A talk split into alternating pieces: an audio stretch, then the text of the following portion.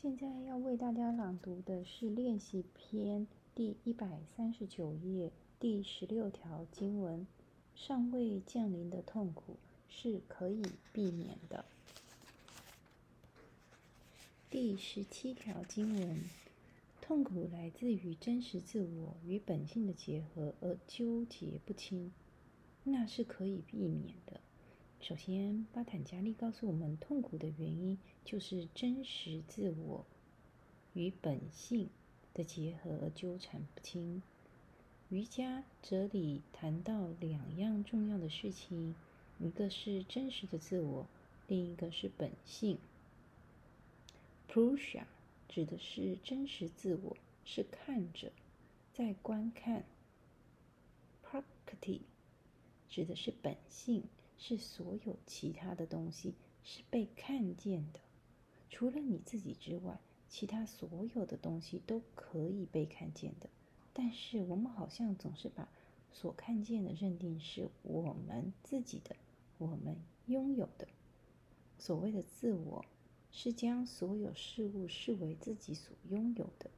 所以，我们说我们的身体、我们的心灵、我们的语言、我们的知识。所有我们，就是说，我们的东西其实并不是我们的。我们通常有两种方法谈到自己：一个是看看我的身体是否很苗条，另一个是看我有多苗条。是谁苗条？是你还是这个身体？这样的认定就是造成我们痛苦的原因。换个角度来看，如果我们一直都是我们自己。无论情况改变或者是不变，它永远不会造成我们的痛苦，因为这个改变会留在我们所拥有的东西里，而非在我们真实的自我里。